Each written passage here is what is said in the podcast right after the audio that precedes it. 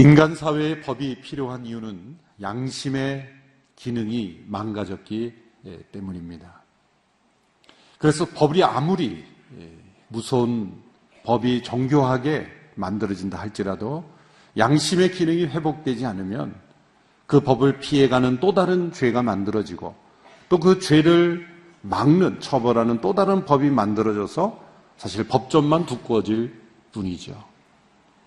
법의 진정한 목적은 처벌이 아니라 양심의 기능을 회복하게 해서 건강한 질서를 이루게 하는 것입니다. 하나님께서 이스라엘 백성들에게 율법을 주신 시점이 그래서 중요합니다. 이스라엘 백성들을 택하시고 그들에게 법조문을 주시며 명령만 하신 분이 아닙니다.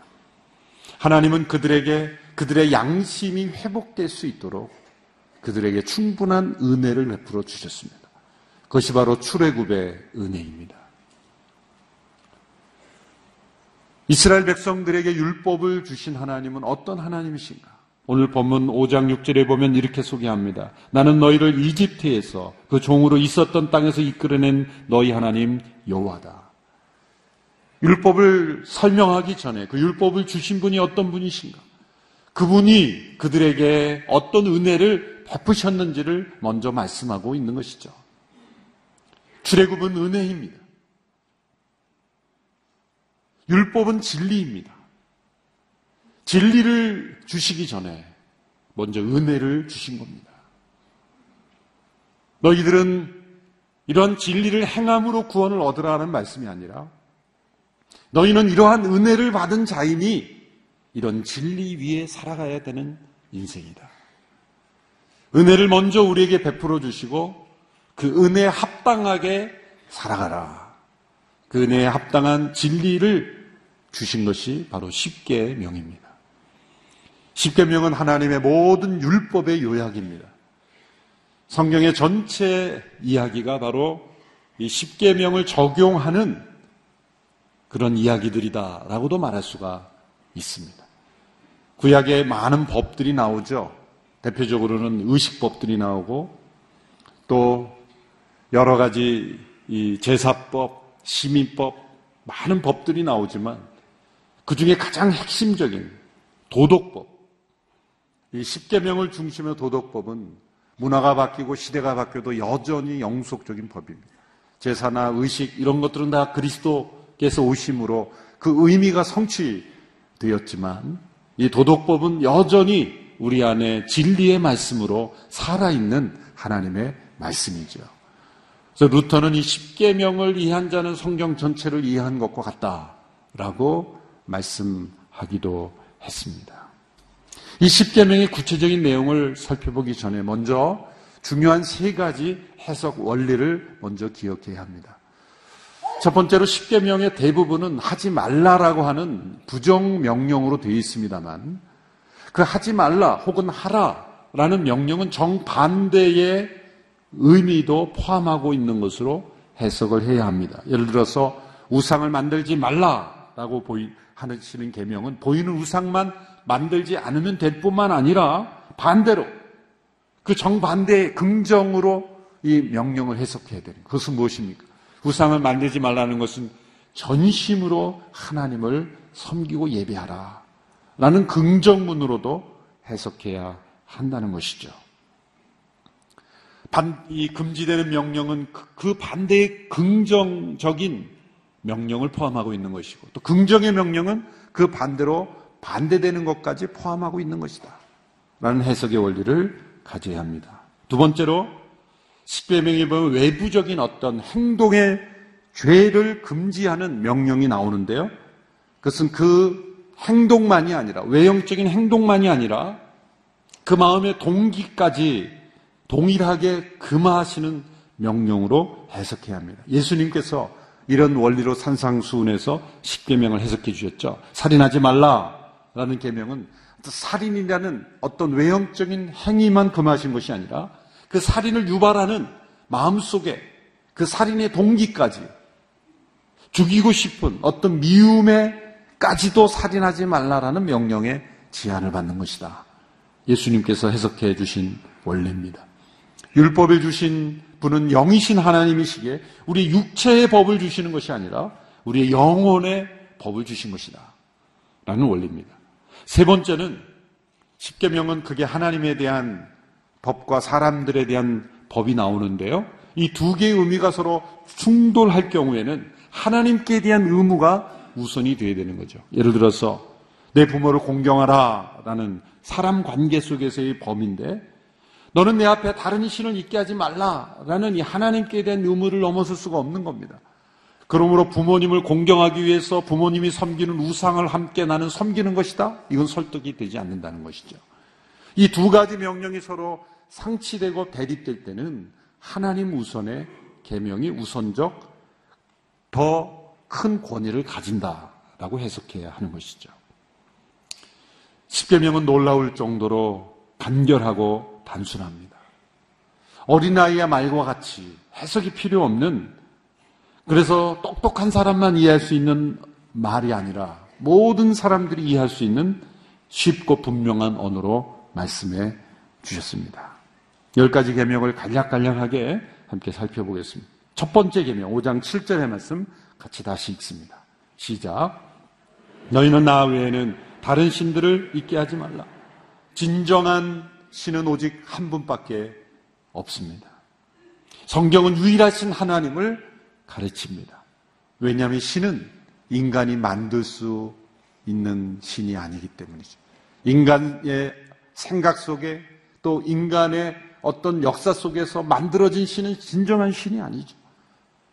진정한 신은 오직 창조주 하나님, 인간을, 세상을 만드시고 통치하시고 다스리시는 성경이 증거하는 그 하나님만이 오직 유일하신 참되신 하나님이시죠. 그 밖에 다른 신은 있을 수가 없는 것이죠. 이 말씀을 긍정으로 풀어 쓴 것이 신명기 육 장의 말씀입니다. 너는 마음을 다하고 성품을 다하고 힘을 다하여 내 여호와의 하나님을 사랑하라. 하나님 외에 다른 신을 있게 하지 말아야 하는 명령은, 그것은 오직 마음을 다하여 하나님을 사랑하는 계명인 것이죠. 두 번째 계명입니다. 팔 절에서 십 절의 말씀 다시 읽습니다. 시작. 너희는 저 하늘이나 저 아래 땅이나 땅 및 물속에 있는 어떤 형상으로도 우상을 만들지 말라. 너희는 그것들에게 절하지도 말고 경배하지도 말라. 나 너희 하나님은 질투하는 하나님이니 나를 미워하는 사람의 죄를 갚되 아버지의 죄를 삼, 사대 자손에게까지 갚고 나를 사랑하고 내 계명을 지키는 사람들은 천대까지 사랑을 베풀 것이다. 이 둘째 계명은 첫째 계명의 확대된 계명이죠. 그래서 루터교회에서는 이 둘째 계명까지를 첫 번째 계명으로 그렇게 연결해 보기도 합니다. 지난주에 살펴본 말씀이 바로 첫 번째, 두 번째 계명이죠. 우상 숭배의 위험은 어디서 오는 것일까요? 하나님을, 보이지 아니하는 하나님을 눈으로 보고 싶은 인간의 욕망에서 비롯되는 거예요. 하나님은 영이신 하나님, 우리에게 말씀하시는 하나님, 우리가 귀로 듣고 순종해야 될 하나님인데, 우리의 눈으로 형상화해서 우리의 눈으로 보기를 원하는 그 욕구에서부터 우상 숭배가 비롯된 것이죠. 보기 원하는 인간의 마음을 만족시키며 하나님을 형상화하면서 그 형상화된 그 모습을 신이라 규정짓는 것부터 우상 숭배가 시작이 되는 것입니다. 우리 하나님은 우리의 눈으로 보는 하나님이 아니라 우리가 귀로 듣고 순종해야 하는 하나님이십니다. 하나님이 때로 하나님의 임재를 어떤 현상, 어떠한 때로는 구약에 나타난 일시적인 성육신으로도 나타나셨지만 그것 자체가 하나님이 아니시라. 하나님은 보이지 아니하신 영이시 천지 만물을 주관하시기에 인간의 연약한 눈으로 제한할 수 없는 하나님이십니다. 그 하나님을, 그 신비하신 하나님, 그 영원하신 하나님을 우리는 듣고 그 말씀을 따라 순종해야 하는 것입니다. 우리의 눈으로 하나님을 규정짓지 마라. 우상을 섬기지 말라는 말씀을 주셨습니다. 세 번째 계명 십일 절의 말씀입니다. 같이 읽습니다. 시작. 너희는 너희 하나님 여호와의 이름을 함부로 쓰지 말라. 나 여호와는 내 이름을 함부로 쓰는 사람을 죄가 없다고 하지 않을 것이다. 유대인들은 이 계명을 지키기 위해서 야훼, 여호와라는 이름을 아도나이라 이렇게 이름을 바꾸, 발음으로 바꾸어 불러 읽었죠. 성경을 필사할 때도 그들은 이 여호와의 이름, 야훼 이름이 나올 때는 옷을 갈아입고 또 목욕을 하고 그런 태도로 필사했습니다.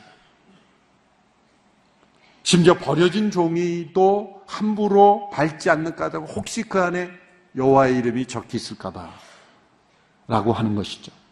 과연 그런 것이 이 계명을 지키는 것일까요? 그런 문자적인 그런 행동을 말씀하시는 것일까요? 이 계명은 어떤 의미입니까? 함부로 쓰지 마. 여호와의 이름 함부로 쓰지 말라는 것은 하나님의 이름만 부르며 무엇이든지 저절로 다 이루어질 것이라 생각하지 말라는 거죠. 그 이름을 부르며 내가 원하는 대로 무엇이든지 요술램프처럼 그렇게 이루어지는 이름이 아니라는 거죠. 그분의 이름이라는 것은 그분의 성품, 그분의 존재, 그 이름에 합당한 삶, 그 이름에 합당한 기도의 제목일 때만 이루어지는 것이다. 그 이름을 이용하지 말라는 것이죠. 그 이름을 욕되게 하지 말라는 거죠. 그 이름을 낭비하지 말라는 것이죠. 만일 여호와의 이름을 부른다면 그 이름에 합당한 경배, 그 이름에 합당한 찬양, 그 이름에 합당한 삶으로 그 이름을 존중하라는 것이죠. 여호와의 이름을 함부로 쓰지 마라. 세 번째 계명이었습니다. 그분의 이름을 소중하게, 귀하게 여기는 삶을 살아라. 네 번째 계명입니다. 안식에 대한 계명이죠. 십이 절에서 십오 절 말씀 같이 읽습니다. 시작. 여호와 너희 하나님이 너희에게 명령한 대로 안식일을 거룩하게 지키라. 육 일 동안 너희는 노동하고 너희의 모든 일을 하되 칠 일째 되는 날은 너희 하나님 여호와의 안식일이니 그날에는 어떤 일도 하지 말라. 너희나 너희 아들딸이나 너희 남종이나 여종이나 너희 소나 낙이나 다른 어떤 가축이나 너희 성문 안에 있는 이방 사람이나 너희 남종이나 여종이나 너희와 마찬가지로 쉬게 하라.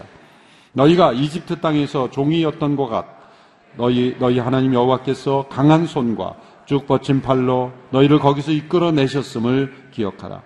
그러므로 너희 하나님 여호와께서 안식일을 지키라고 너희에게 명령한 것이다. 하나님께서 이 피조물을 보호하시는 법칙으로 주신 것이 안식의 계명입니다.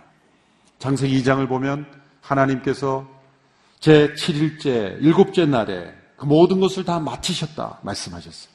그 모든 일을 마치시고 일곱째 날에 쉬셨다. 그리고 그 일곱째 날을 복 주시고 거룩하게 하셨다. 이 절, 삼 절을 제가 읽어보겠습니다. 창세기 이 장 이 절, 삼 절을 제가 읽어보겠습니다. 하나님께서는 그 하시던 일을 일곱째 날에 다 마치셨습니다. 그리고 하시던 일을 모든 일을 마치고 일곱째 날에 쉬셨습니다. 하나님께서 일곱째 날을 복 주시고 거룩하게 하셨습니다. 하나님께서 창조하시고 만드시던 모든 일을 마치시고 이날에 쉬셨기 때문입니다. 여기 보면 쉬셨다, 복 주셨다, 거룩하게 하셨다는 단어가 나오죠. 하나님께서 최초로 거룩하게 하신 것은 시간이었습니다. 복되다 말씀하신 것도 역시 시간이었습니다. 육 일 동안의 모든 창조 하나님 보시기에 좋았더라, 좋았더라, 좋았더라. 모든 것이 좋았다라 그랬어요. 그런데 복되다라는 말씀을 쓰시지 않았어요. 복되게 하신 것이 일곱째 날. 그러므로 일곱째 날을 통해 천지 창조가 완성이 된 거예요. 육 일간의 창조는 이 제칠 일의 안식을 통해서 움직여지는 것입니다. 그래서 이 안식은 하나님의 창조에 있어서 제일 마지막에 나오지만 하나님의 의도에 있어서는 제일 첫 번째 것이다. Last in creation, first in intention. 창조에 있어서는 제일 마지막이지만 하나님의 의도에 있어서는 제일 첫 번째다. 기억할 것은 하나님이 최초로 거룩하게 하시고 복되게 하신 것은 공간이 아니라 시간이라는 것이죠. 여러분, 우리는 이 공간 중심의 세상에 살고 있어요. 그러면서 시간을 잃어버리고 있죠. 우리는 시간을 사용해서 공간을 만들며 살아갑니다. 안식이란 무엇입니까?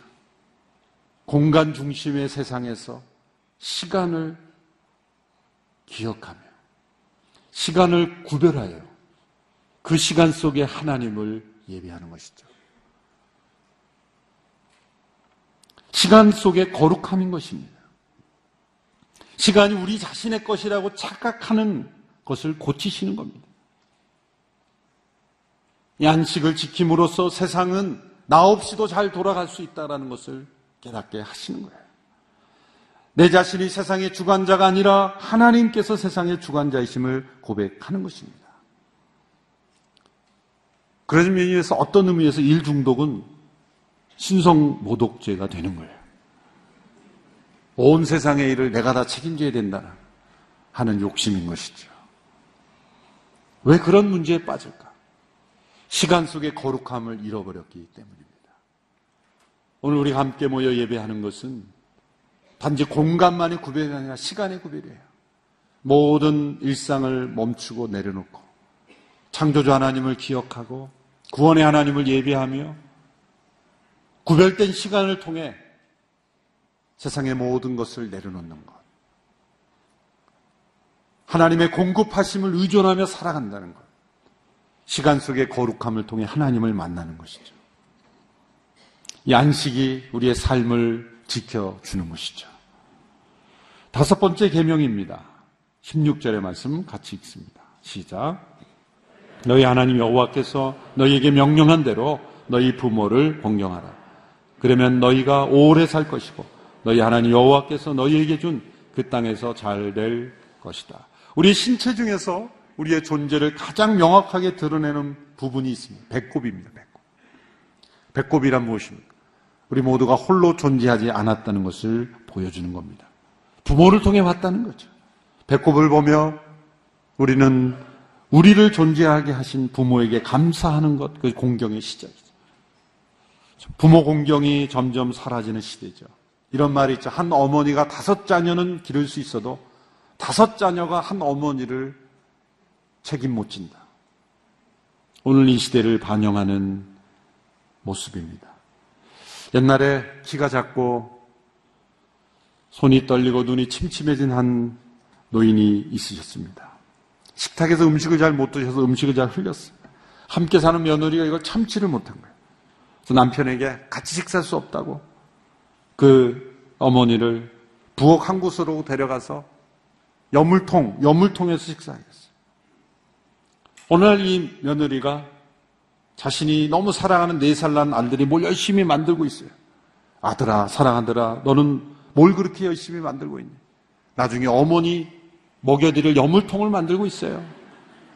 그대로 보고 따라한다는 거죠. 부모가 조부모님을 어떻게 모시고 대하는지를 보면서 자녀는 앞으로 미래의 부모를 어떻게 대할지를 배우는 것이죠. 여섯째 계명 오 장 십칠 절 같이 읽습니다. 시작. 살인하지 말라. 모든 생명은 하나님께 속한 것이므로 살인이란 스스로 하나님의 자리에 오르는 무서운 죄입니다.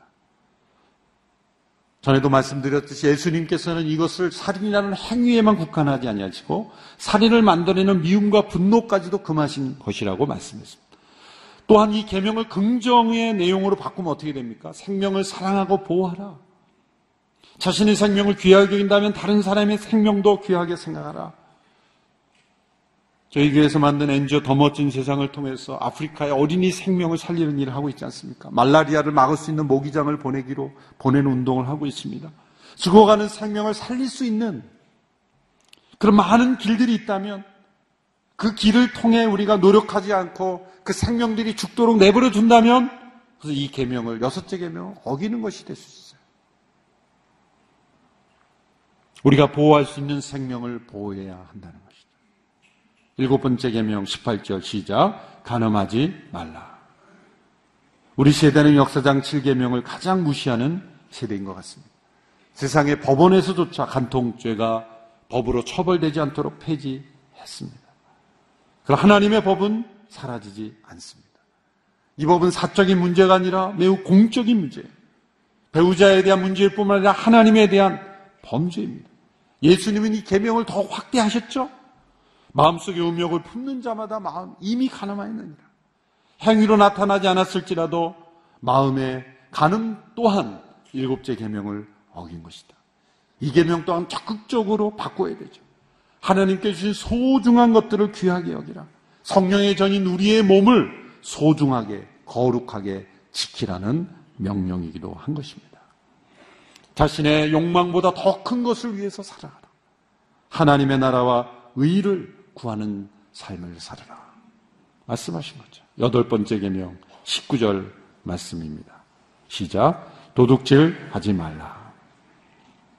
과거 농경사회보다 현대사회에 더 필요한 계명입니다. 사실 농경사회에서 훔칠 것도 별로 없고 또 훔치는 방법도 단순했죠. 그러나 오늘 현대에는 훔치는 방법이 매우 다양하고 교묘해졌습니다.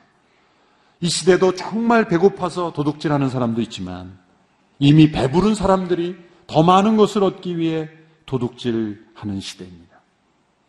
정말 배고파서 하는 도둑은 단순합니다. 배고픔을 면하기 위해서 하는 도둑보다 배부른 자들이 더 배부르기 위해서 하는 도둑이 더 중하고 위험한 도둑이죠. 이 단순한 말씀을 자신 해석할 필요도 없습니다. 단 덧붙여서 해석할 수 있는 것은 긍정문으로 바꿔보는 거예요. 도둑질하지 말라는 것을 정반대의 긍정의 명령으로 어떻게 바꿀 수 있습니까? 자신이 바라는 것을 다른 사람을 위해서도 바라는 이가 되라 라는 명령이죠. 도둑질이 뭡니까? 다른 사람이 가지고 있는 것을 불의하게 내 것으로 바꾸는 것이죠. 그 반대는 뭡니까? 자신이 원하는 것을 다른 사람도 갖기를 바라는 것입니다. 바질이라는 분은 말하기를 다른 사람에게 나누어 줘야 할 것을 주지 않음으로써 우리는 도둑질할 수 있다 그랬습니다. 가난한 이들과 더불어 나눔이 없는 것은 그들로부터 도둑질하는 것과 같다라는 것이죠. 아홉째 계명입니다. 오 장 이십 절 말씀 같이 읽습니다. 시작. 이웃에게 거짓 증언하지 말라. 우리 일상생활에서 가장 많이 어기는 계명이라고도 말할 수 있습니다. 누군가와 대화하면서 우리는 진실을 살짝 왜곡함으로써 이 거짓 증거 할 수 있습니다. 확인되지 않은 소문을 듣고 다른 사람들에게 전파하는 것도 이 계명을 어기는 것입니다. 또한 들은 사실을 왜곡해서 전하는 것도 어기는 것입니다. 많은 경우에 공동체가 잘못된 소문에 의해서 어지러워지는 경우가 많죠. 제가 생각을 생각한다. 책의 첫 번째 칼럼 제목이 소문과 진리라는 내용이죠. 소문과 진리라는 그 내용을 깊이 생각하게 된 이유가 목회를 하면서 그렇다더라라는 것이 나중에 그 사실이 되고 사실이 아닌 것이 막 소문이 퍼져나가는 것을 보면서 제가 미국에서 목회하면서 이런 것을 제안한 적이 소문 실명제. 소문 실명제. 그래서 어떤 소식이 들면 이건 누가 말한 거다라는 이름을 붙여서 같이 말하는 거예요. 회의를 할 때도 그냥 사람들 그러면 억셉트가 안 돼요. 누가? 누가 말한 거냐? 그래서 소문 실명제를 선포했더니 소문이 싹 사라지더라고요. 누가 말했는지를 같이 물어서 그것이 명확하지 않으면 그냥 그 받아들이지 말아야 돼요. 제가 미국에서 왔을 때 고 돌아가신 오카는 목사님 인사 드렸어요. 식사를 사주시면서 여러 목회 조언을 해주셨어요. 그때 조언 중에 기억나는 것이 절대로 너가 직접 확인하고 체험한 것이 아닌 것은 일단 믿지 말라는 거예요. 누구를 통해 왔던 그것을 믿고 결정하면 큰일이 많이 생깁니다. 평생의 목회 경험에서 얻은 교훈이라서 저도 그렇게 실천하고 있어요. 아무리 가까운 사람들을 통해서 와도 일단은 내가 직접 본 것이 아니면 일단은 약간은 왜곡될 수 있다. 그런 마음으로 무조건 받아들이고 판단하지 말라. 왜냐하면 우리의 대화 속에 얼마나 많은 왜곡된 정보가 끼어들어 있는가. 그 말하는 뉘앙스를 통해 그 분위기를 통해 여과돼서 잘못 트위스트돼서 전달되는 것이 얼마나 많습니까? 사회에 거짓된 소문, 거짓된 증언들이 사라지고 진실만을 믿는, 그런 믿는 우리들이 되었으면 좋겠습니다. 마지막 열 번째 계명 이십일 절의 말씀 같이 읽습니다. 시작. 내 이웃의 아내를 탐내지 마라. 이웃의 집이나 땅이나 남종이나 여종이나 소나 낙이나 이웃에게 속한 다른 어떤 것도 탐내지 말라. 탐심에 대한 것입니다. 첫 번째 계명과 열 번째 계명의 공통점 무엇입니까? 둘 다 보이지 않는 것에 대한 명령이라는 거예요. 탐심이 잘 보이지 않습니다. 나머지 계명들은 다 눈에 어쩌면 보이는 것들에 대한 계명이죠.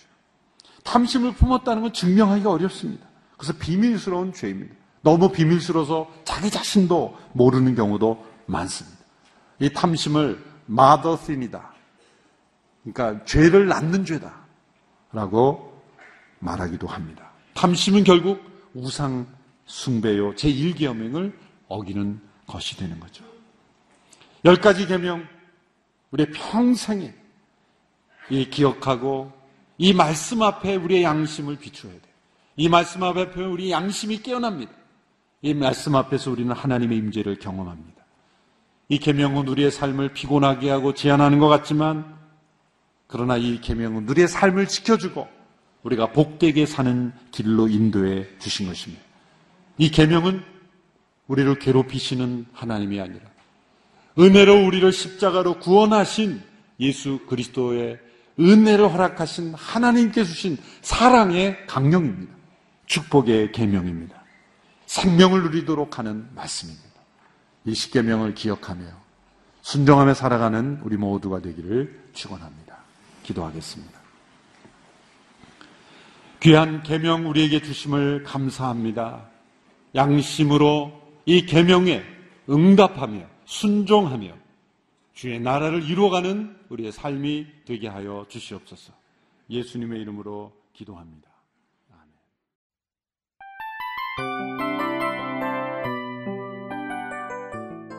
이 프로그램은 청취자 여러분의 소중한 후원으로 제작됩니다.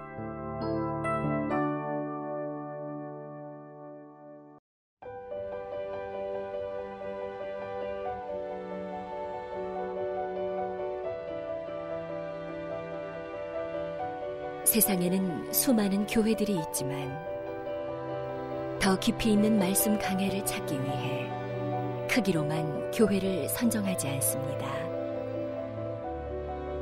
보다 좋은 영적 콘텐츠를 더 많이 나누기 위해 방송비를 받지 않습니다. 일 년 삼백육십오 일 복음만 전하고 싶어서 우리는 광고를 하지 않습니다. 온누리의 복음을 땅끝까지